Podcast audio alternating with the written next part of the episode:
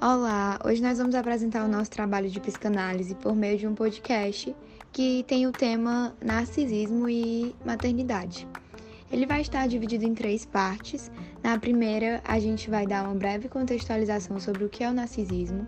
Na segunda, a gente vai fazer associações com o tema maternidade. E na terceira, nós vamos trazer alguns exemplos para demonstrar o assunto. O nosso grupo é composto pelas seguintes alunas: Maria Clara Brito, Maria Eduarda Sales, Maíra Castro, Milena Couto, Nicole Campos e Nicole Melo. Bom dia, gente. Eu sou a Maria Eduarda e juntamente com a Milena eu vou explicar um pouquinho sobre o que é o narcisismo. O narcisismo ele foi designado por Palneck como um estado de amor por si mesmo, que constituiria uma nova categoria de perversão. Esse também foi descrito por Freud como o estágio natural da evolução da libido, se caracterizando como a maneira como cada um de nós lida com o movimento da libido entre o eu e o objeto, sendo na imagem de seu corpo o princípio de toda unidade que ele percebe nos objetos.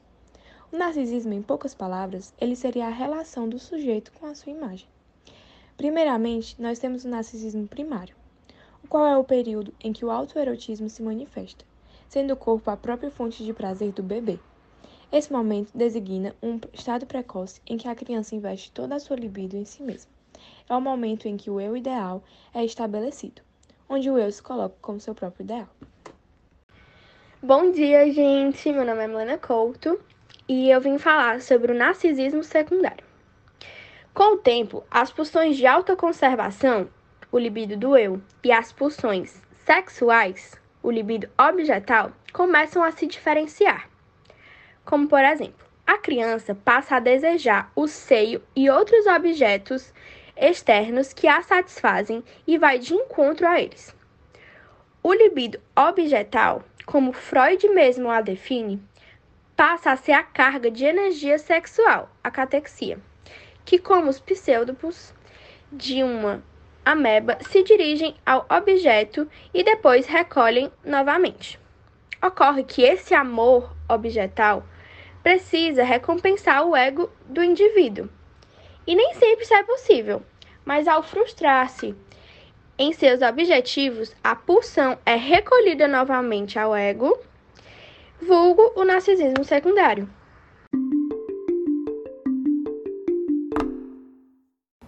Bom dia, gente. Meu nome é Maria Clara e, junto com a Mayra, eu vou explicar sobre maternidade e narcisismo. Primeiramente, existem dois objetos sexuais primários: a mãe, que seria o objeto sexual analítico, e a própria criança, que seria o objeto sexual narcísico. À medida que um cresce, o outro diminui.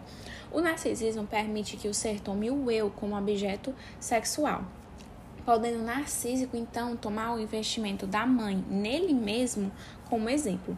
Com essa relação inversamente proporcional entre a libido narcísica e a objetal, na gravidez a análise se torna, se torna completamente diferente, pois o objeto em que o amor é investido, no caso o bebê, está dentro do eu, do eu da mãe, havendo então um sobreinvestimento narcísico nela.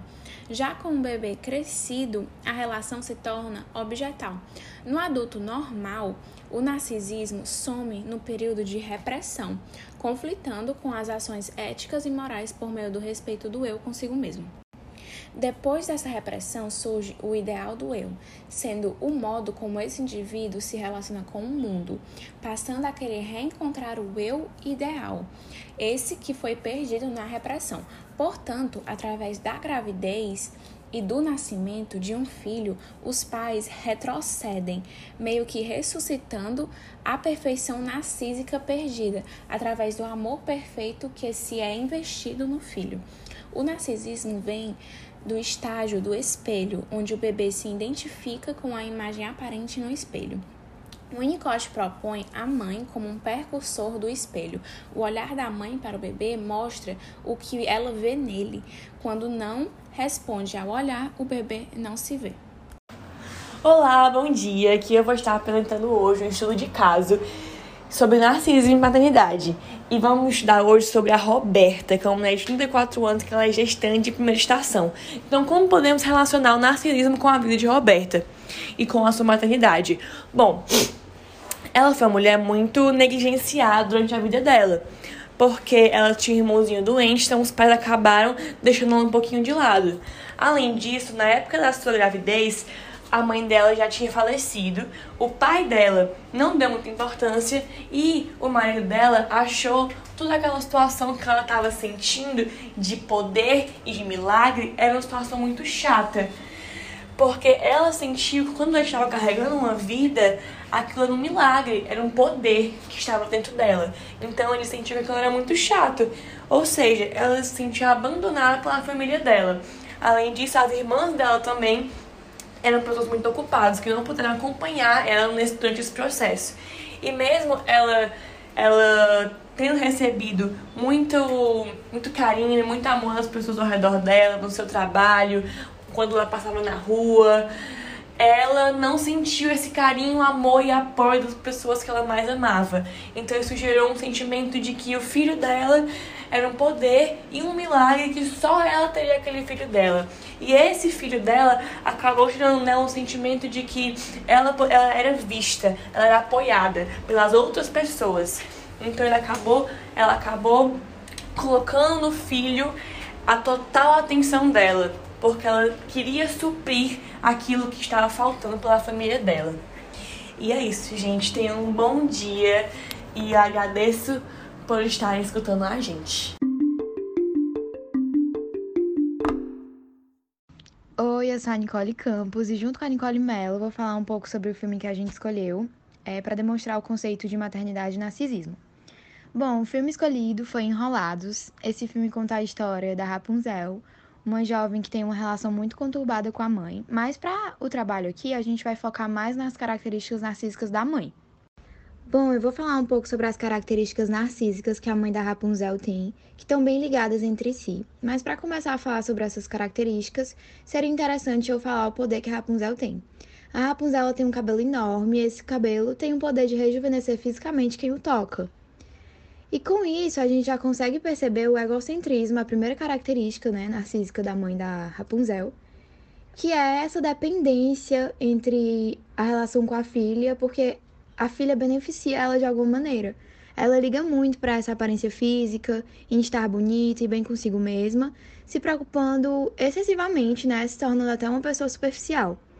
E aí, com isso, a gente pode até fazer um link com a supervalorização do eu dela, pelo fato dela se preocupar demais com a aparência física e acabar passando por cima de tudo e todos sem humildade nenhuma, é, só para poder manter essa aparência física, né? Agora eu vou passar a fala para Nicole para que ela pontue algumas das outras características narcísicas que a mãe da Rapunzel tem. Oi, gente, eu sou a Nicole Mello e eu vou dar continuidade à fala da outra Nicole sobre as características narcísicas da mãe.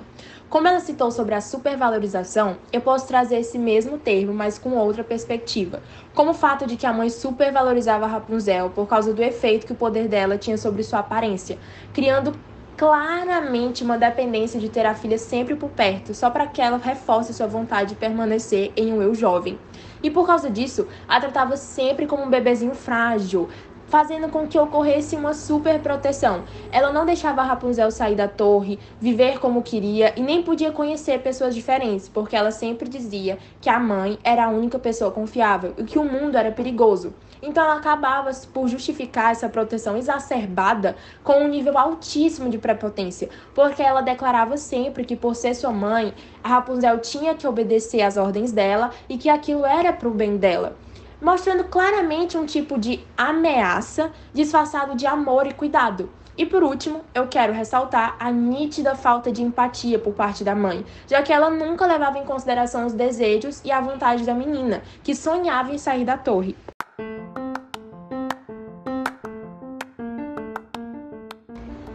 Então, gente, chegamos ao fim do podcast. Muito obrigada pela atenção de vocês. Esperamos que vocês tenham gostado. E esse foi o nosso trabalho de psicanálise sobre narcisismo na maternidade.